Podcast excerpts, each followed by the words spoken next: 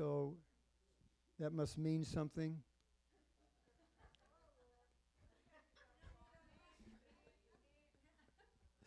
Genesis chapter 6 and 8. But Noah found grace in the eyes of the Lord. Look to the screen one more time, Luke chapter 17, verse number 26. And as it was in the days of Noah, so shall it be also in the days of the Son of Man. Wave to somebody before you're seated. Wave to somebody. Smile a while. Give your neighbor a rest.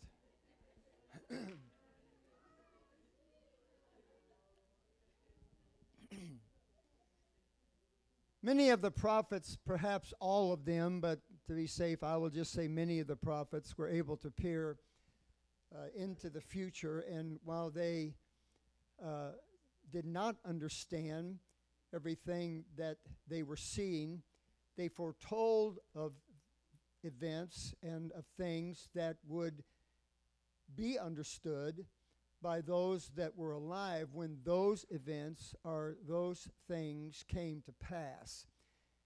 The purpose of previewing these prophetic events within the Word of God is to awaken, to alert, and even to warn God's people uh, in very specific periods of time. Uh, prime example was when Jesus uh, was alive, they could revert to the prophecies, messianic prophecies concerning him to verify who he was. Uh, born of a virgin in Bethlehem, different things to validate his identity. We're going to come back to this later, but an example of this is when Jesus said, When you see these things begin to come to pass, and then he finished that statement that we will draw upon in a few moments. Obviously, he was not speaking to his generation. He was speaking to a future generation of believers who would, in fact, recognize the things that he was referring to there uh, that was coming to pass in their lives and by those things that were coming to pass, those prophetic events, they would know that that time that Jesus spoke about is at hand. A perfect example of an Old Testament prophet that falls into this particular category of seeing events, but perhaps not understanding them uh, with great precision, would be Joel. So he wrote in the second chapter of his uh, prophetic book, verse 1 Blow ye the trumpet in Zion, and sound an alarm in my holy mountain. Let all the inhabitants of the land tremble, for the day of the Lord cometh. But then he said, For it is nigh at hand. Look about what he said. It's coming, it's coming, not here yet, and yet it's nigh at hand. He's saying, To you that are here in front of me are going to read my words tomorrow. It's coming, but to you that will read my word at a different period of time, it is nigh at hand. This prophecy has both literal and spiritual implications affecting the nation, the natural nation of Israel, as well as the New Testament church. Not only did Joel attest to the fact that the day of the Lord is coming, he said it's here, it is nigh at hand. And so he ardently commanded those who were responsible to blow the trumpet in Zion. He commanded those who were responsible to sound the alarm in God's holy mountain but he commanded them to do this without delay. To do it now, to do it without delay. In reference to natural Israel, these trumpets were to be blown in the highest point in Jerusalem, which of course would have been in Mount Zion, the fortress of Zion. And those sounds would cascade down from the fortress of Zion, down from the mount uh, called Zion, and it would be heard throughout the entire city of Jerusalem. There's no point of sounding an alarm if people are not able to hear it. He that hath an ear, let him hear what the Spirit is saying unto the churches. And so, the purpose of blowing the trumpet in Zion and sounding the alarm in God's holy mountain is twofold. First, it is to wake up the mighty men and to alert them to prepare for war. Wake up the mighty men. It doesn't matter how mighty they are if they're not ready for war. It doesn't matter how well they've been trained if they're not prepared for battle. So the alarm has got to be sounded in a particular and specific time to wake up the mighty men. We know they're mighty. We know they're anointed. We, they know, we know they're strong in the Lord. But something has got to wake them up. Secondly, it was a call to all available men of war. All available men of war. Those within the sound of the alarm to cause them to draw near, to come up unto the mount called Zion, because something is getting ready to happen. All available men are being called to the mount. All available men are being called to wake up and get involved in what God is getting ready to do. Joel then gives the following admonition in Joel 3 and 10 Beat your plowshares into swords and your pruning hooks into spears. Let the weak say, I am strong. I've always loved that. I always loved that passage. Let the weak say, let the feeble say, let those that are convinced they can't do anything say, I am strong.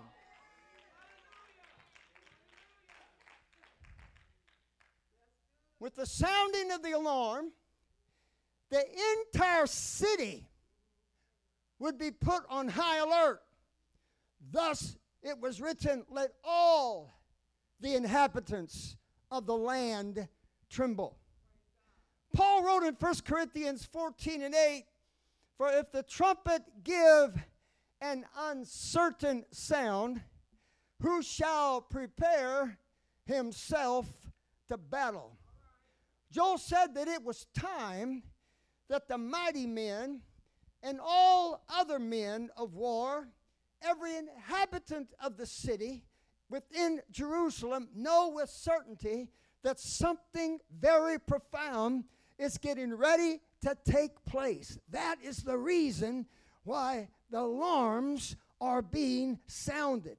The purpose of prophecy is not merely to illuminate, it is not merely to educate, but it is to prepare the people of God in that hour, in that time, to get ready for what God is getting ready to do. To prepare yourself for what is coming, or perhaps what is on the horizon. The church, the redeemed of God, the blood bought of Jesus Christ, we have been given a rather extensive list of prophetic occurrences so that when we see these things, we will know with absolute certainty that the Lord is coming very, very soon.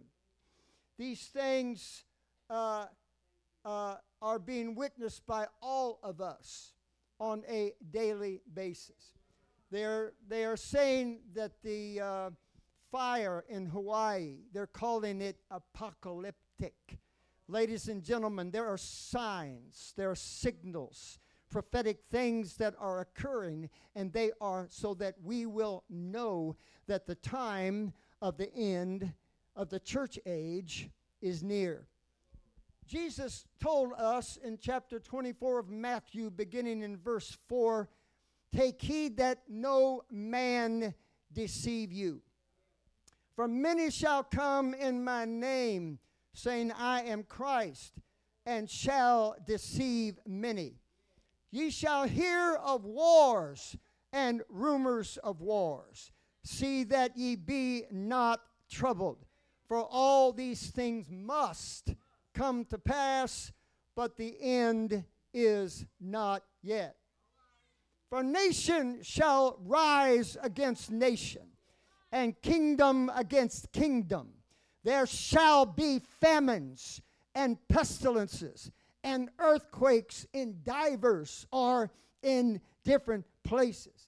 So I want to tell you that the timing, the intensity, and the frequency of these events, of these prophetic occurrences, will occur proportionate to the nearness of Christ's return. I'm telling you, it's only be going, it's going to get stronger. It's going to become more frequent as we draw nearer to the coming of the Lord. The combination of celestial, political, and natural signs that are occurring in our world today is Joel's prophetic warning and awakening to God's people. It's time to wake up.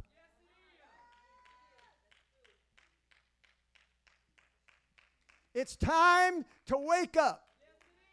At the conclusion of Christ's exposition on end time events, in Matthew 24, he said in verse 33 So likewise, when ye shall see all these things, know that it is near, even at the doors. He is walking toward the gate of heaven, and Gabriel's getting ready to shout the voice of the archangel. I'm telling you, we are at the door of his coming.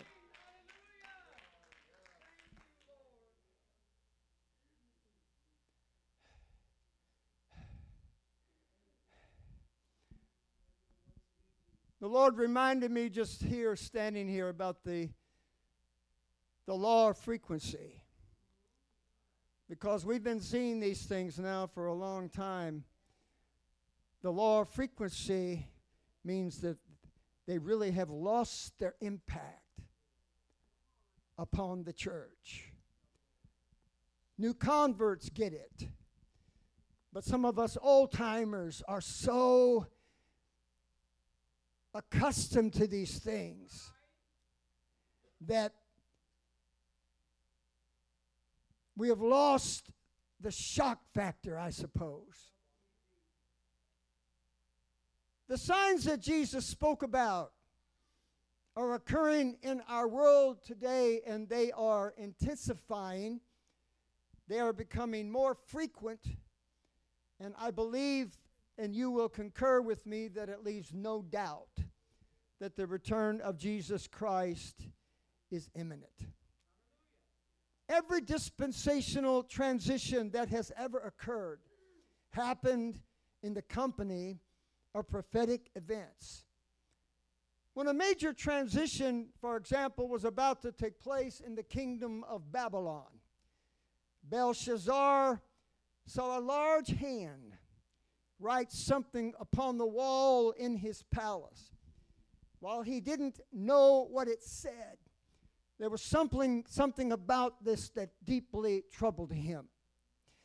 Daniel is brought in to interpret the strange writing that is upon the wall, and he interprets the writing in the following manner God hath numbered thy kingdom and finished it.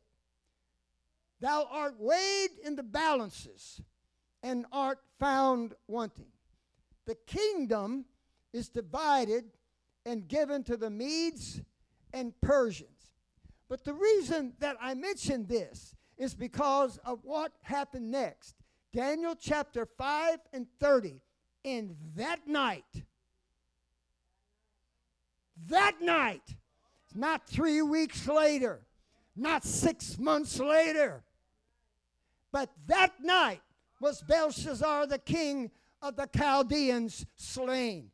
One of these days, we're going to hear a word from God, and it's going to be this night. This night is when I'm going to split the eastern sky. This night, you will not wake up from the morning like you normally do. This night, I'm going to descend from heaven with a shout with the voice of the archangel and the trump of God. One of these days, you're going to hear a prophetic message about the end time, and it'll be the last message that you hear. Peter said in 2 Peter 3:10, "But the day of the Lord will come as a thief in the night."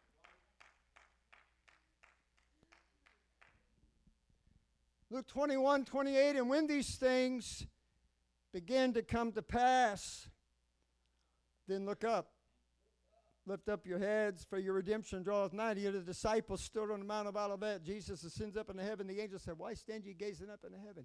But there's a time when he says, All right, it's time now. That's where you need to place your gaze for them. You got you got something ahead of you. We're living in the end time. We are days weeks months perhaps hours from the coming of the lord. And there's something about the spirit of prophecy this is time for you to begin to look up. Get your eyes off of the world. Get your eyes off of money. Get your eyes off of your career. Get your eyes off of all this stuff. Begin to look up into, and gaze into the things of god. Change your focus. Change your focus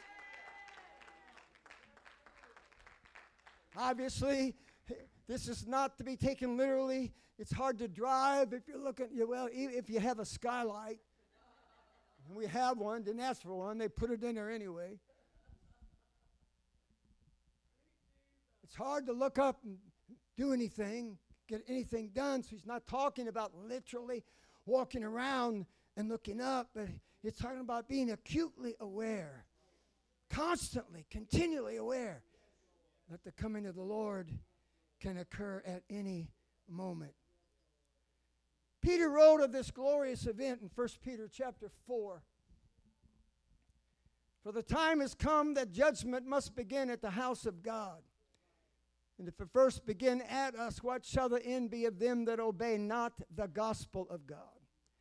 And if the righteous scarcely be saved, where shall the ungodly and the sinner appear? I cannot think of anything more terrifying than to know that the Lord has come and I did not go. I cannot think of anything in this world that would be more terrifying than knowing I have missed the coming of the Lord. He came and I was not ready. You see, that's what it means. Judgment's going to begin right here.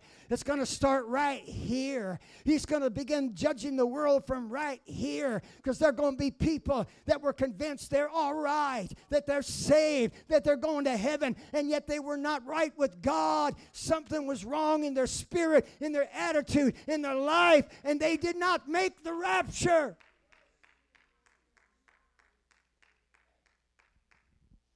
So I think that these words should not be taken lightly.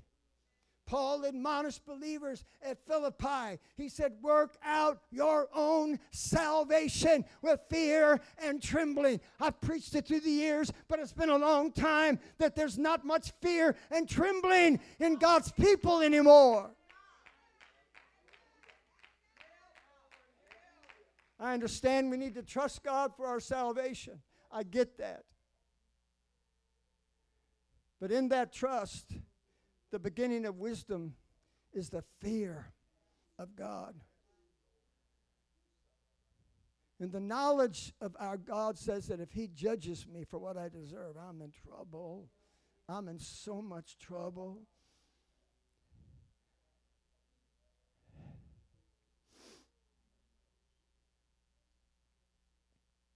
Jesus was serious very candid when he said in Luke 21 36, Watch ye therefore and pray always,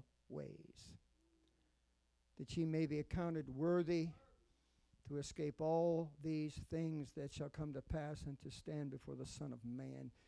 Ladies and gentlemen, we are not going through the tribulation. I, I don't, it, we're not. We are going to escape all these things according to Jesus Christ. And I will present further uh, evidence of this in a few minutes. But the word watch means that we need to be awake. Now, uh, when we have all night, or well, we used to call them all night, but they didn't go all night, so we called them late night prayer meetings. We've had all night prayer meetings and late night prayer meetings for years, years and years and years. Long before this building was built, we'd meet in homes and pray all night. Lay the kids down, put them to sleep, and pray. But there was a point. I'm just talking about me. There's a point where there's not enough coffee to keep me awake. I am serious. There's not, there's not enough caffeine in this world to keep me awake when my body says, You're going to sleep and you're going to sleep now. So understand that we are in that twilight hour of a dispensation. And the spirit of slumber is so very strong. The spirit of slumber is upon God's people, gnawing at them. What we used to call the sandman is beating us, wanting us to let up on our prayer lives and to let up on our worship and to let up on our consecration and, and don't worry about this and don't worry about that. Just live your life and, and enjoy life uh, and just sleep a little bit. Just slumber a little while. Everything will be all right in the morning. That's all right for some people, but Jesus is coming as a thief in the night. When people slumber, when they sleep, uh, when they get really tired and weary. So that word, that word awake or that word watch means to be awake. Whatever you got to do, you got to stay awake. You got to pray when you don't feel like praying. You got to worship when you don't feel like worshiping.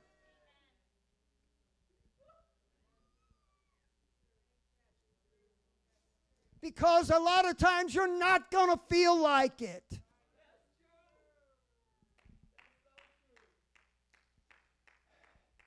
I love it when the Lord lays out the red carpet.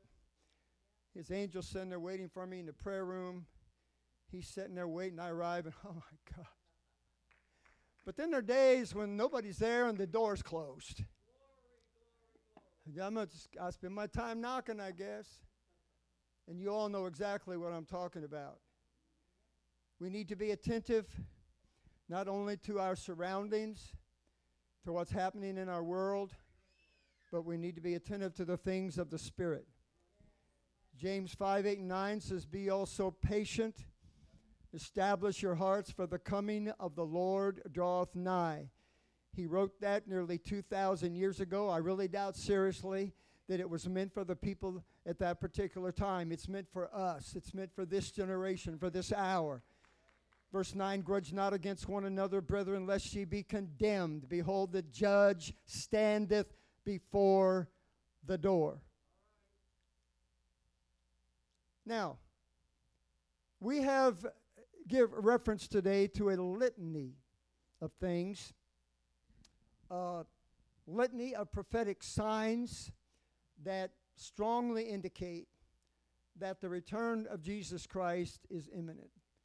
We didn't elaborate on the pestilence, the famine, the wars, and of wars, but we mentioned them, and, and, and we don't have time to elaborate on them, but we've talked about them. But what I want to do now, I want to introduce to you a sign that the Lord is coming very soon. And the chances are you've never heard this from an apostolic pulpit before. I didn't get this from Brother Morgan. I didn't get this from uh, any other uh, apostolic preacher that's, that's on uh, YouTube that we listen to frequently. I could list a, a, a lot of them right now. But I'm going to speak to you what I feel the Lord has given me as one of the most prolific signs to the church in this hour that his coming is imminent. For this, we have to go all the way back to the book of Genesis. And we know from the Bible, from reading the Bible and studying the scriptures, that when Lot and Abel, uh, or when Lot and Abraham separated, uh, Lot pitched his tent towards Sodom, and eventually he inched his way closer and closer till finally he moved right into the midst of Sodom, and there he lived. Genesis 13 13 says, But the men of Sodom were wicked and sinners before the Lord exceedingly. So, without question, the wickedness of which this is speaking is referring to the sin of homosexuality. I'm aware this is being broadcast online. If we can't say this publicly, we need to shut our doors, turn off our lights, and go home. This is where we stand. It's what we believe. It's the Word of God, and it's never going to change. Now, we also know that God destroyed Sodom and Gomorrah, and He did so by raining down upon them fire and brimstone. But the story of the destruction of these two cities and of the entire plain within which they sat uh, did not begin when the two angels arrived there. It began much sooner in Genesis chapter 18, verses 1 and 2, when the Lord appeared unto Abraham. That's who him is, in the plains of Mamre. And he sat in the tent door in the heat of the day. He lifted up his eyes and looked, and lo, three men stood by him. When he saw them, he ran to meet them from the tent door and bowed himself toward the ground. Uh, two of these men were angels, and one of them was the angel of the Lord. It was a theophany of God. He was manifest in the form of an angel. And the Lord informed Abraham of his intent to destroy the cities of Sodom and Gomorrah, and we all know the rest of the story. But an important feature to this account is the deep depravity of Sodom and Gomorrah that it was not, I repeat, it was not a recent social development. They did not just stumble on the sin of homosexuality, lesbianism, and, and that kind of depravity. It had been going on there for some time, for many, many, many, many years. So I believe that, that there's a, a, a question that we must ask. Why now, God? Why have you decided now at this time that you're no longer going to allow Sodom and Gomorrah to exist? You're going to remove them from the face of the planet. And there's nothing going to be left there except a burnt mark where those cities used to exist. After all of the years they have lived in this wicked depravity, why have you decided now to destroy these cities?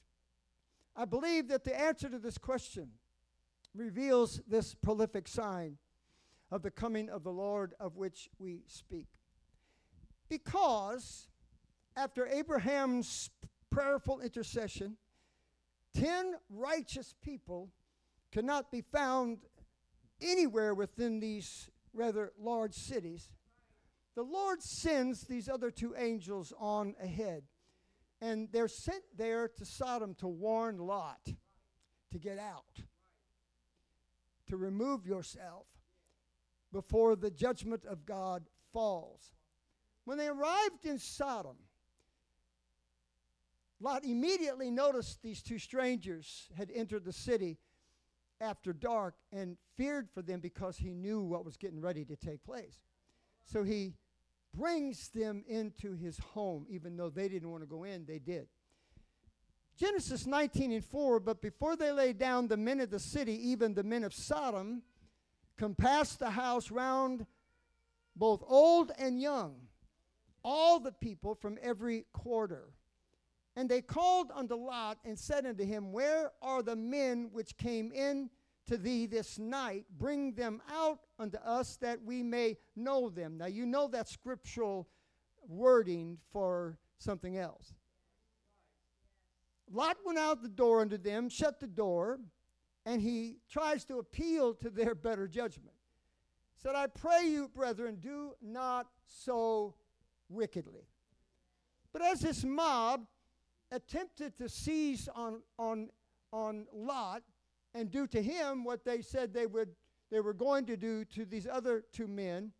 These two angels pulled Lot into the door and smote everyone outside of the house with blindness so that they couldn't they just ended up just wandering off and stumbling off uh, into their own particular and personal darkness. But herein is why I believe that after potentially hundreds of years, God decided at that time to end their reign of wickedness. The men of Sodom and the men of Gomorrah had become radically militant in their sin and in their lifestyle. They were no longer content to practice their abomination behind closed doors. And when that shift occurred in them socially and spiritually, when that shift occurred among these wicked sinners, God decided, I will no longer tolerate them to live in the world that I have created. The LBGTQ movement has devolved into a confrontational, belligerent, and aggressive crusade demanding, not asking, demanding that we accept and that we endorse their ungodly and perverted lifestyle. I saw this several weeks ago and I was appalled by it. I thought it was a one time occurrence. Come to find out, it, this has been occurring for a long time, for several years, within the major cities of America. It is where they have gay pride parades and men that are dressed in drag. You know what I see when I see a man dressed in drag? I see a demon spirit. I see a devil standing before my eyes. That's what I see when I see a man dressed up like a woman, smears face with all that stuff. But what they do at gay pride parades, they have been marching down the major thoroughfares of our cities, chanting, We are coming for your children. If that does not get God's people on their knees, nothing will. They're chanting in their demonic, ungodly garb, We are coming for your children.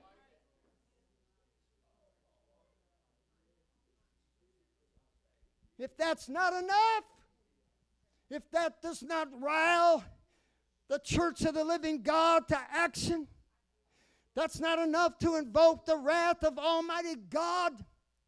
They mocked the Creator by taking hostage the rainbow, the sign of the covenant that God made with Noah, that he would no longer destroy the world by water again. They have taken the rainbow, has stolen it, and they've made it the emblem of their depravity. They are mocking God.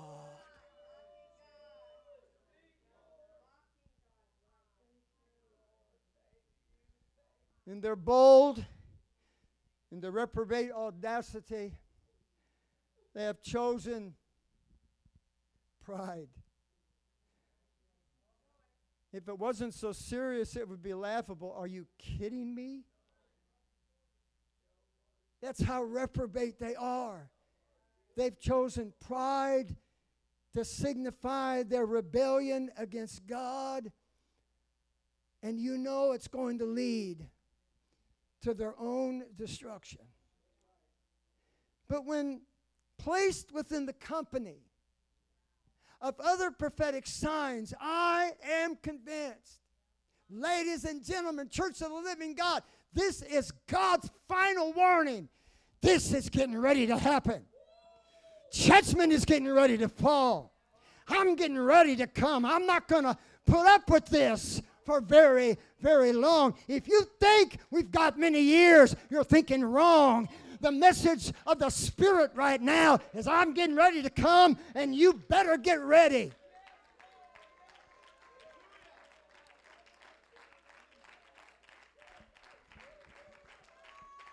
We are now surrounded by a culture and a world that God will soon no longer tolerate to live. Romans 13, 11, and 12, and knowing, and, and that knowing the time, that now it's high time to awake out of sleep, for now is our salvation nearer than when we believed. The night, what night? The prophetic night is far spent. The day is at hand. What day? The day of the coming of the Lord.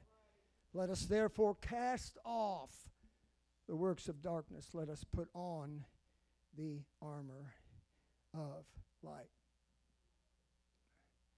My God.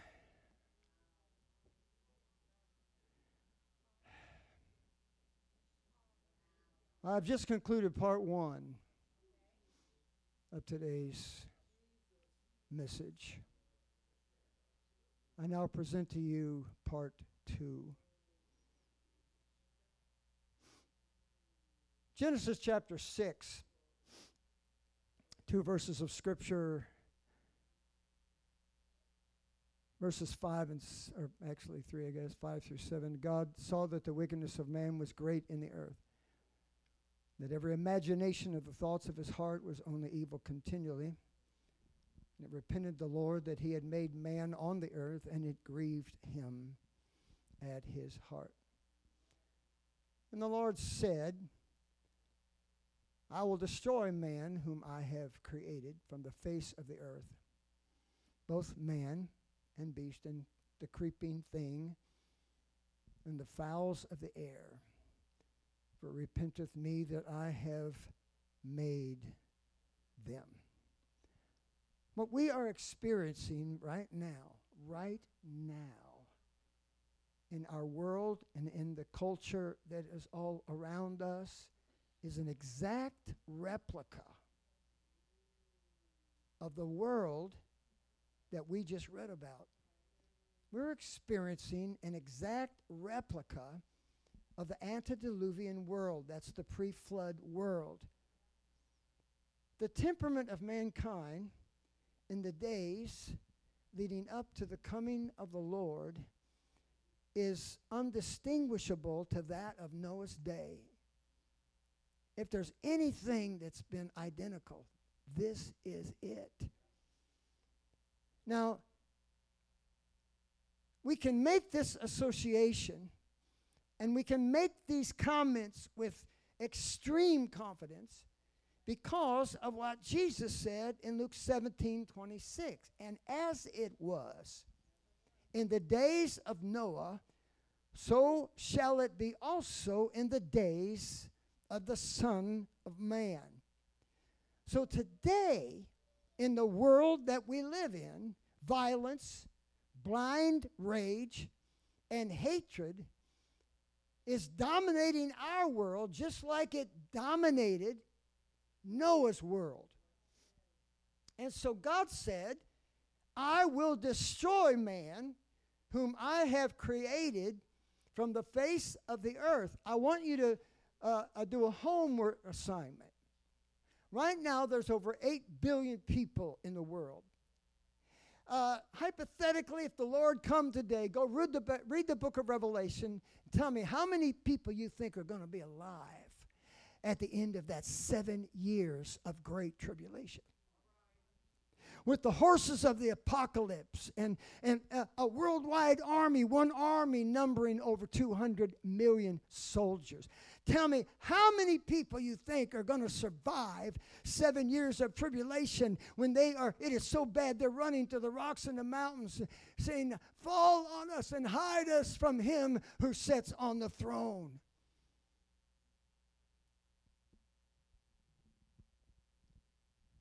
So the Lord God made this divine and irreversible decree. And yet it says in Genesis 6 and 8, but Noah found grace in the eyes of the Lord. Didn't change his neighbor, didn't change his city, didn't change the world, but Noah found grace in the eyes of the Lord.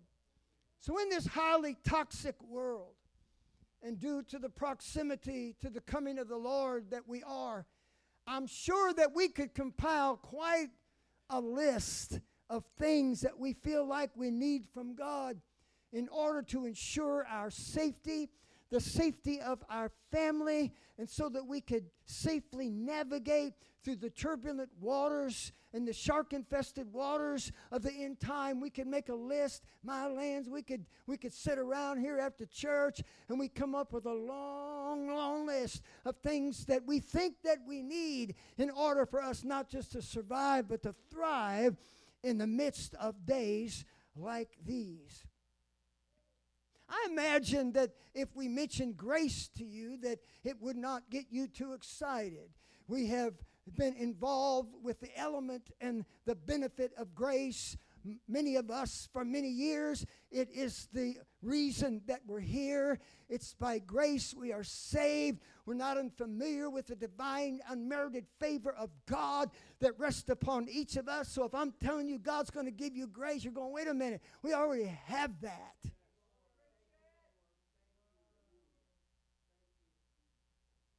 And yet, what he gave Noah was grace.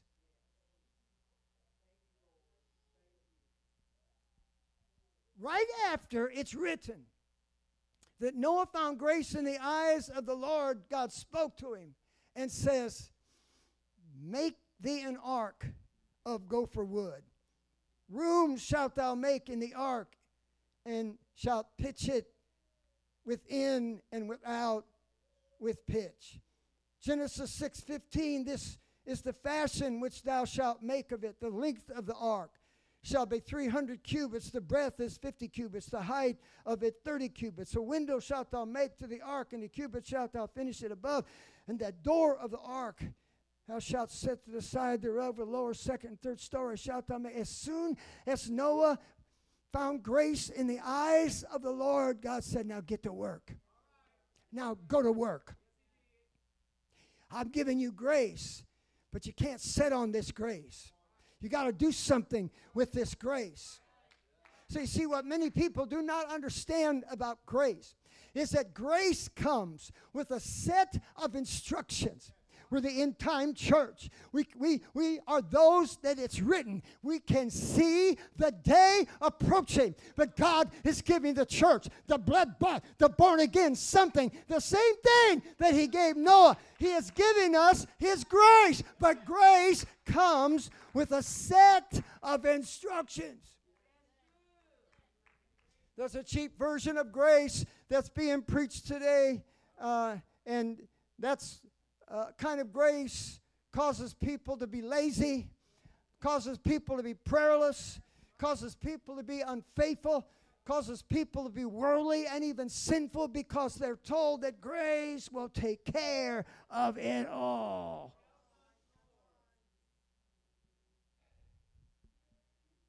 I'm glad Paul wrote in Romans 6 and 1, What shall we say then? Shall we continue in sin that grace may abound? God forbid. How shall we that are dead to sin live any longer therein? He wrote to Titus 2:11 for the grace of God that bringeth salvation hath appeared to all men teaching us teaching us teaching us that denying ungodliness and worldly lust we should live soberly, righteously, and godly in this present world. It's an ugly world. It's a lost world. It's a sinful world. It's full of depravity. But thank God for His grace that teaches us how to live. Romans 2, 4, and 5, or despisest thou the riches of his goodness and forbearance and long suffering, not knowing that the goodness of God leadeth thee to repentance. So I feel the presence of God. I guess I guess I'm okay. It doesn't mean you're okay. It's his pathway to repentance. It's his pathway to an altar of prayer. Verse 5 But after thy hardness and a penitent heart, treasures up unto thyself wrath against the day of wrath and revelation of the righteous judgment of God. He's talking about the coming of the Lord, church.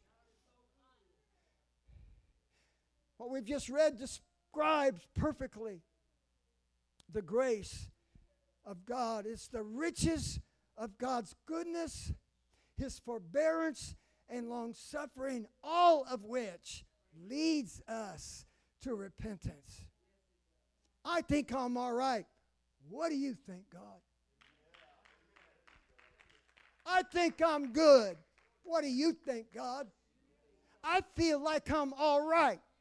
If you go by feeling, you're going to miss God because feeling will lie to you. You'll feel like you're all right when you're not.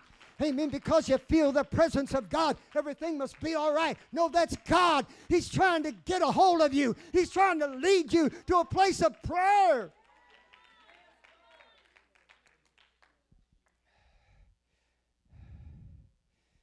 And once the grace of God has led an individual to true, heartfelt, genuine repentance, it teaches then the importance, the necessity of living soberly, righteously, and godly in an ungodly world. I know I don't have the time, but I, I need to say it anyway. Part of the Lord's Prayer is, Lord, forgive us of our debts as we forgive those who are indebted unto us. You know what the Lord showed me recently? We pray that prayer and we forgive those who in the past did something to us. That's not talking about just those in the past, talking about those that are doing things to you right now. Right now. Current betrayal, current feelings that are being hurt because of a number of different things that people are doing or saying or not doing. Who knows? So Hebrews 11 and 7 leaves us with these words by faith Noah, being warned of God of things not seen as yet, moved with fear, prepared an ark to the saving of his house, by the which he condemned the world and became heir of the righteousness which is by faith. Church, this is not the time to fall into despair. It's not the time to recoil in fear and to hunker down. It's not the time to abandon the high and lofty standards that grace has brought to us and has taught us. And so, that extraordinary endowment of grace that was given to Noah was good enough for him to make it through a flood that would cover even the mountains, the highest mountains.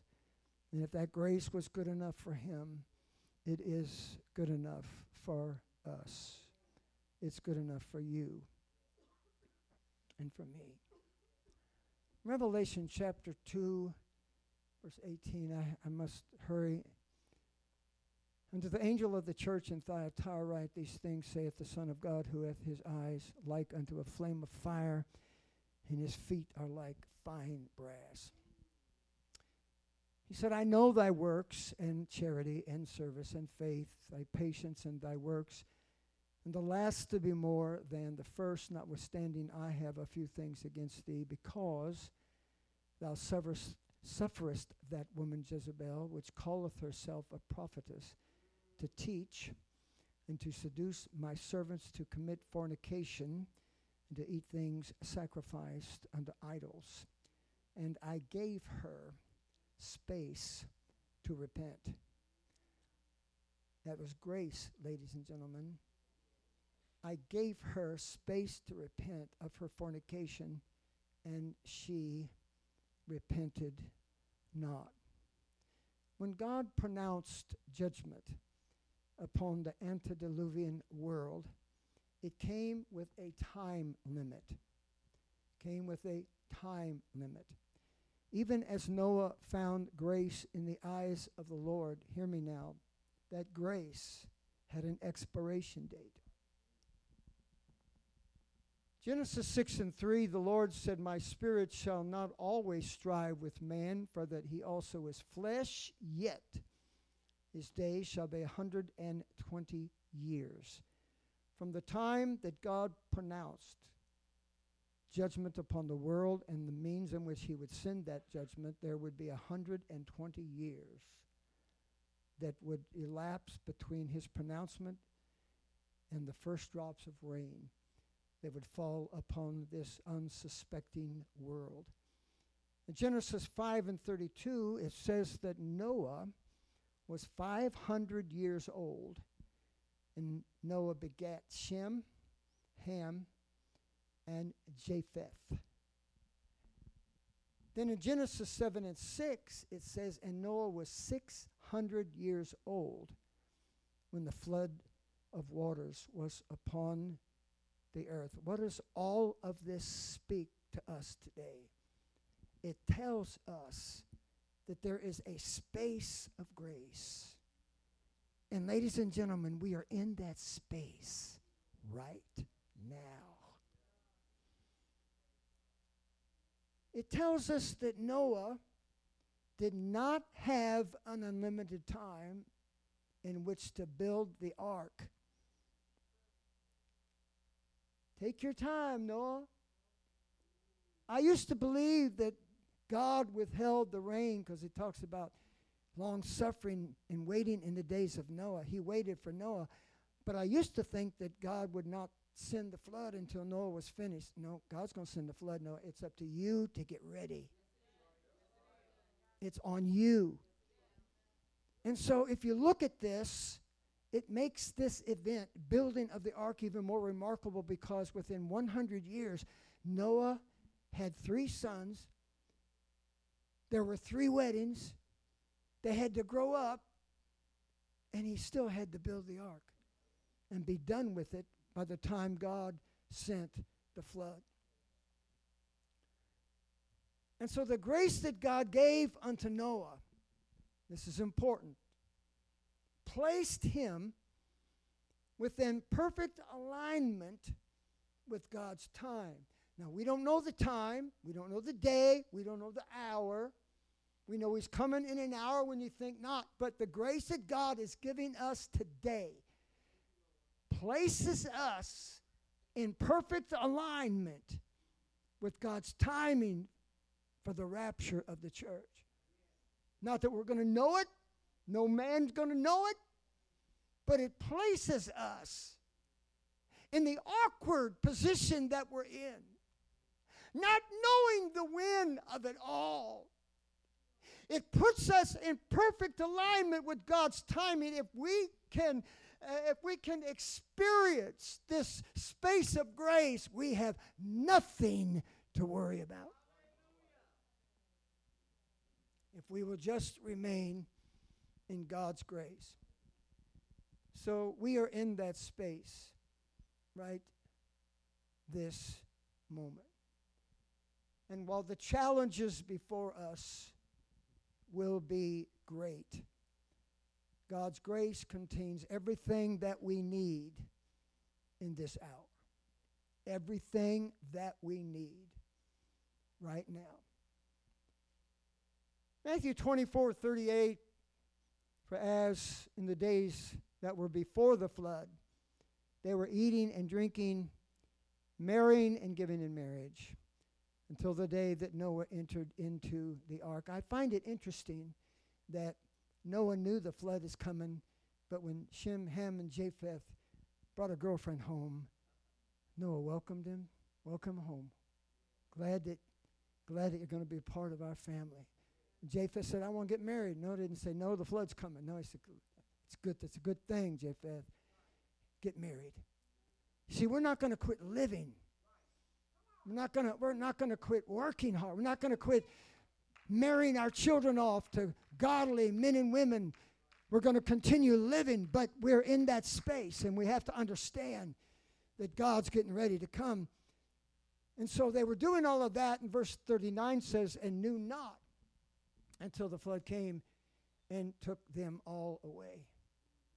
So shall also the coming of the Son of Man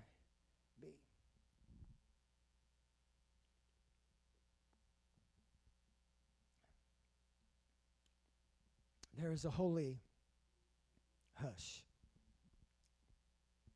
among us in this room right now because you're important to God. This church is important to God. Our mission is important to God. Our purpose and reason for existing is important to God. And so while the world is oblivious, I know they're talking about it, but it's just all talk. It's jabber. It's chit chat. They really don't believe what they are saying. But unto us, the grace of God is speaking as it did to Noah, and we had better be listening. 2 Peter 3 11 and 12, seeing then that all these things shall be dissolved. What manner, what manner of persons ought ye to be in all holy conversation and godliness, looking for and hasting unto the coming of the day of God, wherein the heavens being on fire shall be dissolved, and the elements shall melt with fervent heat. Hebrews 12, 25 to 28. See that re, ye refuse not him that speaketh, for if they escape not who refused him that spake on earth, much more shall not we escape. If we turn away from him that speaketh from heaven, whose voice then shook the earth, but now he hath promised, saying, Yet once more I shake not the earth only, but also heaven. And this word, yet once more, signifieth the removing of those things that are shaken as of things that are made, that those things which cannot be shaken may remain. Wherefore, we, receiving a kingdom which cannot be moved, let us have grace whereby we may serve God acceptably with reverence and godly fear. My God. Worship team, uh, thank you for all that you do. Would you please come to the platform? In the few minutes that I have to close, there was something that God wanted to teach all recipients of His grace that I, um,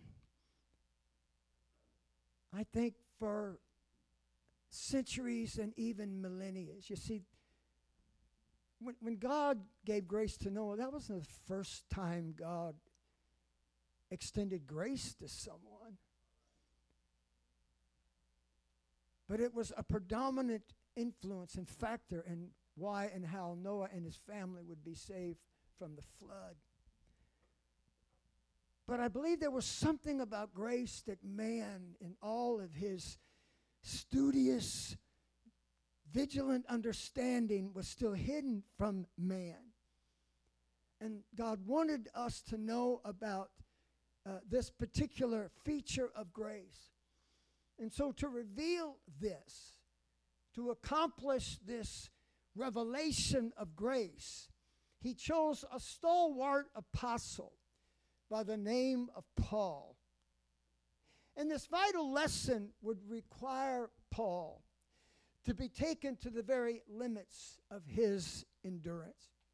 Everything that he had uh, been through would pale in comparison to this. Everything he had experienced, all of the pain, all of the rejection, the beating with, with rods and the stripes on his back, the imprisonments, the fastings often, and, and all of the things, the stoning, everything that he had experienced up to this point would pale in comparison to this. So it's written in Second Corinthians chapter 12, beginning in verse 7 Lest I should be exalted above measure through the abundance of the revelations, there was given unto me a thorn in the flesh, the messenger of Satan to buffet me, lest I should be exalted above measure. For this thing I besought the Lord thrice that it might depart from me. And he said unto me, My grace is sufficient for thee, for my strength is made perfect in weakness. Most gladly, Paul joined in. Therefore, will I rather glory in my infirmities, that the power of Christ may rest upon me. God wanted you to learn something, but he took it on Paul to teach it to you. God wanted us to learn something about grace, and He placed it on Paul to get his message across. My God. Second Corinthians 9 14, and by prayer for you, which long after you, for the exceeding grace of God in you Thanks be unto God for his unspeakable gift. Thanks be unto God for this indescribable gift. This grace that we are still trying to sort out and figure out. And we've got this little short, lame definition, the unmerited favor. It's so much more than that. The unspeakable gift of grace now rests upon the redeemed of God in this hour, like it did on Noah in his day. And make no mistake about it, God is going to have his way before we leave.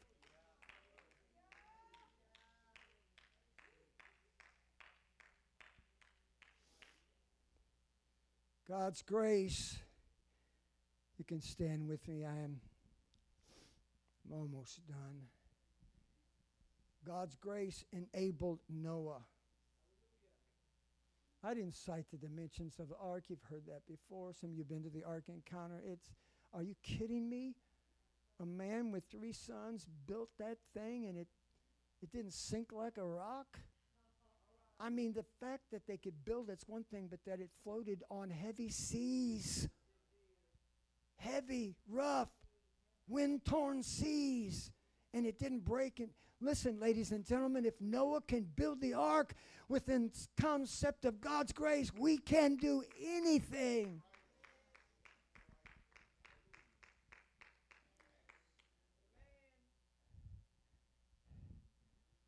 Because that grace now rests upon us and it is sufficient for this hour. They can come for our children, but they're not going to get them. They can come for our saints, they're not going to get us. They can put us in prison, they can't take our soul. They can kill the body, they can't kill our soul. Ladies and gentlemen, the grace of God rests upon the church in this hour. And it's time that we hear the prophetic alarm that Joel said needs to be sounded.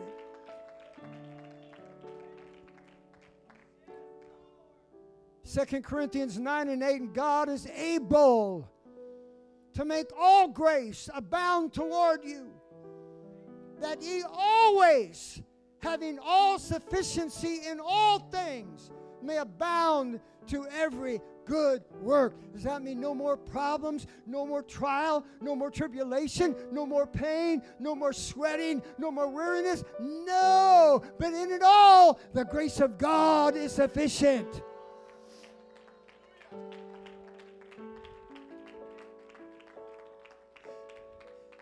Timothy was pastor of the church at Ephesus, and if you read the letter to Ephesus, in, in uh, the book of Revelation, they were a fearful people.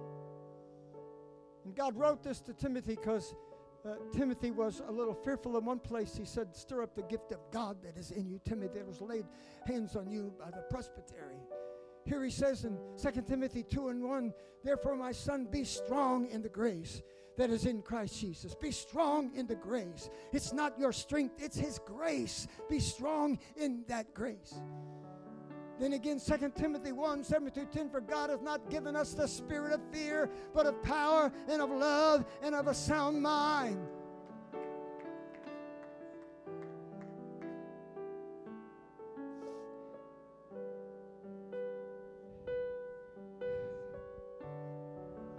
Martin Bustard, a one God, Jesus name apostolic prophet in our midst says, All right, you want to listen to five or 10 or 15 minutes of the news, that's fine, turn it off. You know why? Because it will fill you with fear, anxiety.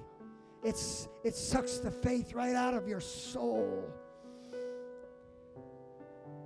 God has not given us the spirit of fear, but of power and love and of a sound mind. Be not thou therefore ashamed of the testimony of our Lord, nor of me as prisoner, but be thou partaker of the afflictions of the gospel, according to what? The power of God, who has saved us and called us with a holy calling, not according to our works, but according to his own purpose and grace, which was given us in Christ Jesus before the world began, but is now made manifest, saints, this is to us, by the appearing of our Savior Jesus Christ, who has abolished death and hath brought life and immortality to the light through the gospel.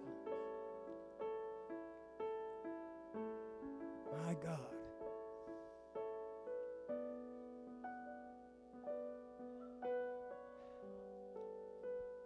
What are we what are we supposed to do, Bishop? We're supposed to do what God tells us to do, even though it appears to be absolutely impossible. We have to do what God is leading us to do as a church, even though it is beyond the realm of our understanding. We have to be obedient to the Spirit of God. Now, listen to me before we come and pray. You are going through things personally. I understand that. You personally, as an individual, are, are going through hardships and you're struggling. You're fighting your own personal battles and, and it's easy. And here's where the enemy comes in. You got enough to deal with. Don't worry about the church. Don't worry about the kingdom of God. You're dealing, you got enough to deal with. You just worry about your stuff. It's a lie of the devil. You're going through your stuff. God's people always did. But the church is going to go through stuff and is going through stuff as well. Five years we've been waiting for a company to finish their job that, that we started. Five years we've been putting up with that. The church is going to endure things.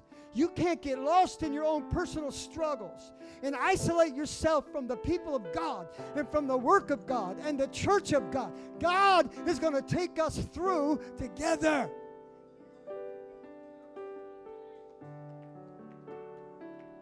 I don't know how.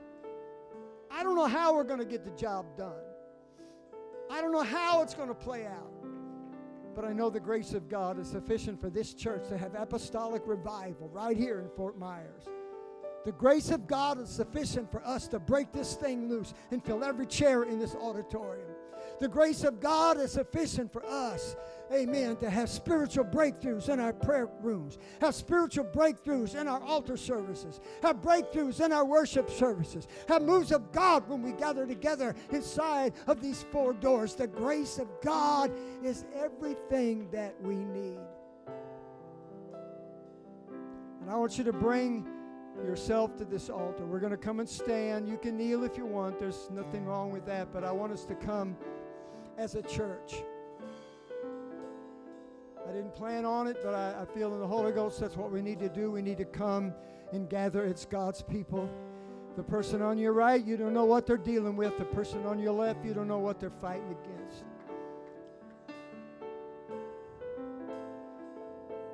You don't know what kind of struggle that they're enduring. You don't know what it took for them to be in the house of God right here today. But we're going to stand together.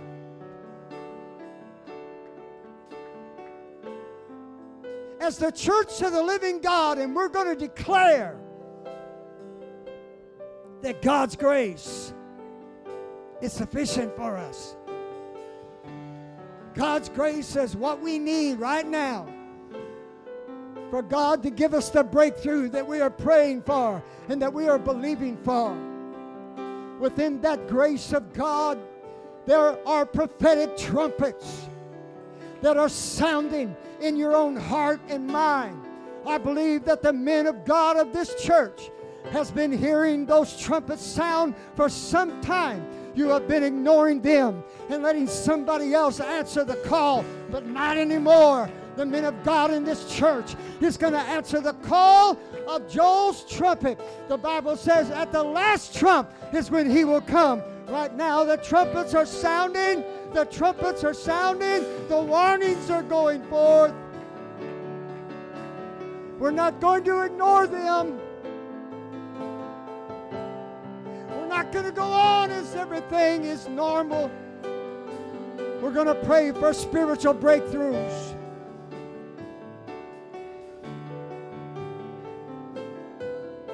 Come on, can you hear it? I've been hearing it for some time.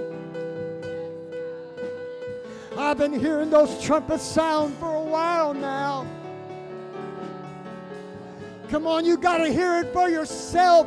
You got to hear it in your own spirit. You got to hear it in your own soul.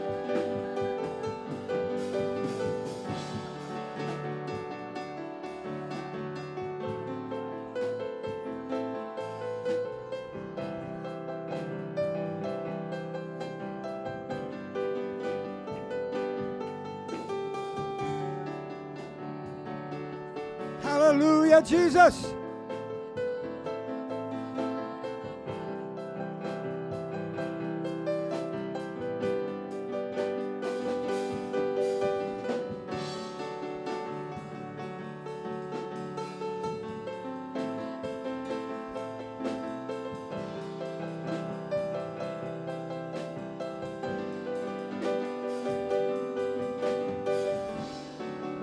Want you to tell God, what are you calling me to do?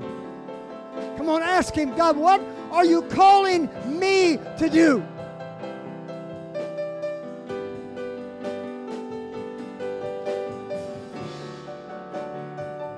Come on, be specific, God. What are you calling me to do? Come on, men. Come on, men of God. What is God calling you to do?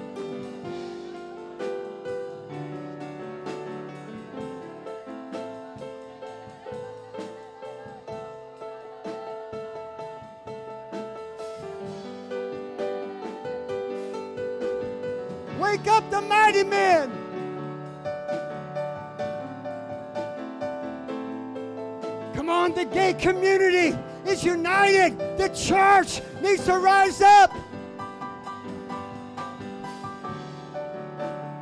We need to push back in the spirit. We need to push back in prayer. We need to tell them, not my city, not my kids, not my church. You need to push back in the Holy Ghost.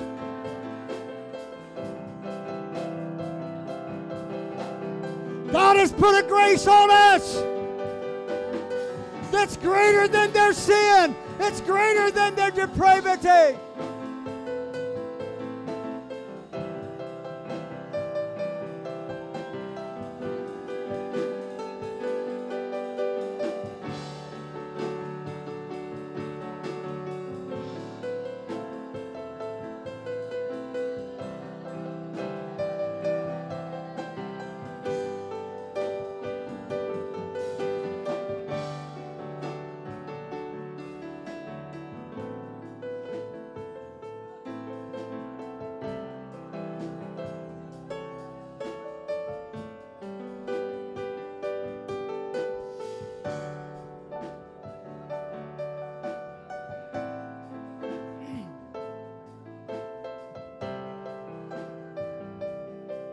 I uh, I haven't heard the message.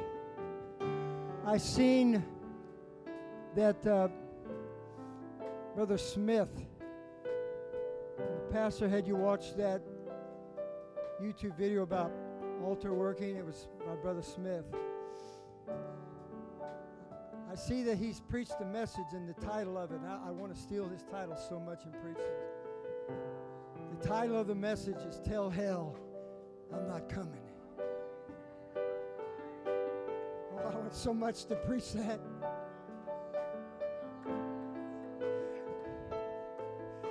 Come on, people, the days of wishy washy Christianity is over. There is spiritual warfare being fought in the very streets of our city.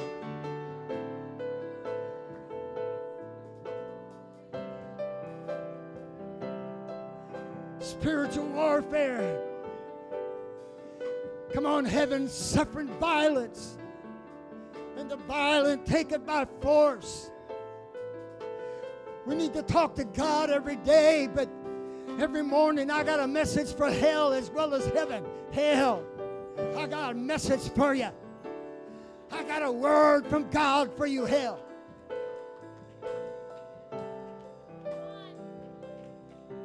About three or four weeks ago, Brother Morgan preached in Stockton, California. A message that, with a permission from our pastor, I want everybody to see it. It was entitled Take the Battle to the Gates. Take the battle to the gates. Ladies and gentlemen, we are supposed to possess the gates of our enemies. When do we do that? We do it when we're in prayer. We own these gates, devil. Witchcraft doesn't own them. Homosexuals doesn't own them. Devil worshippers don't own them. Nobody owns these gates but the redeemed and the righteous of God. And if we don't take the battle to the gates, they will take the battle to our gates.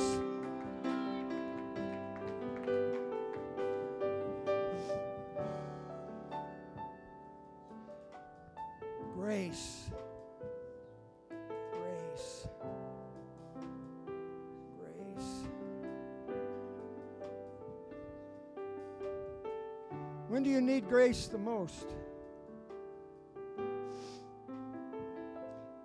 When you're weary,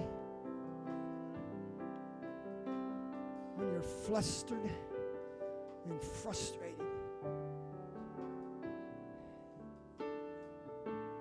when you're exhausted, when you're drained, when you've prayed that God would put an end to it, but it keeps on going anyway.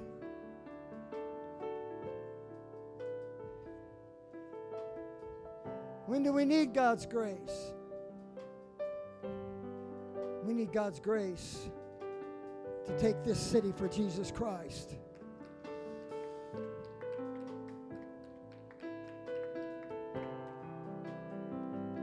I'll tell you this, and I'll let you go. Brother Morgan said that there have been visions. Men of God have had visions that they've seen a light, a bright, brilliant light that started in Los Angeles.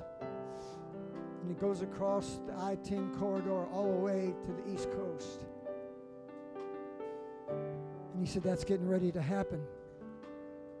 So he said, I am, I am choosing 11 men and he turned to Brother Haney, asked him to be one of the eleven. He has, he has flown to Pensacola, and he has chosen. What's that pastor's name?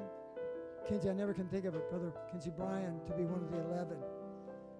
And these eleven men, when they're when they're chosen, they will begin meet and pray prophetically how they can bring this to pass. This light that's going to come across the I 10. He's talking about a wave of revival that will begin there, but it will come to us. Ladies and gentlemen, we need the grace of God to be a part of this.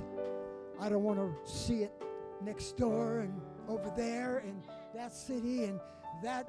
I want us to experience it right here in our church. And we can because of God's grace.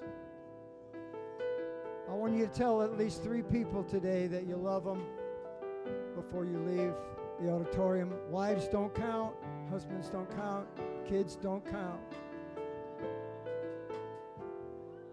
Tell at least three people, go ahead.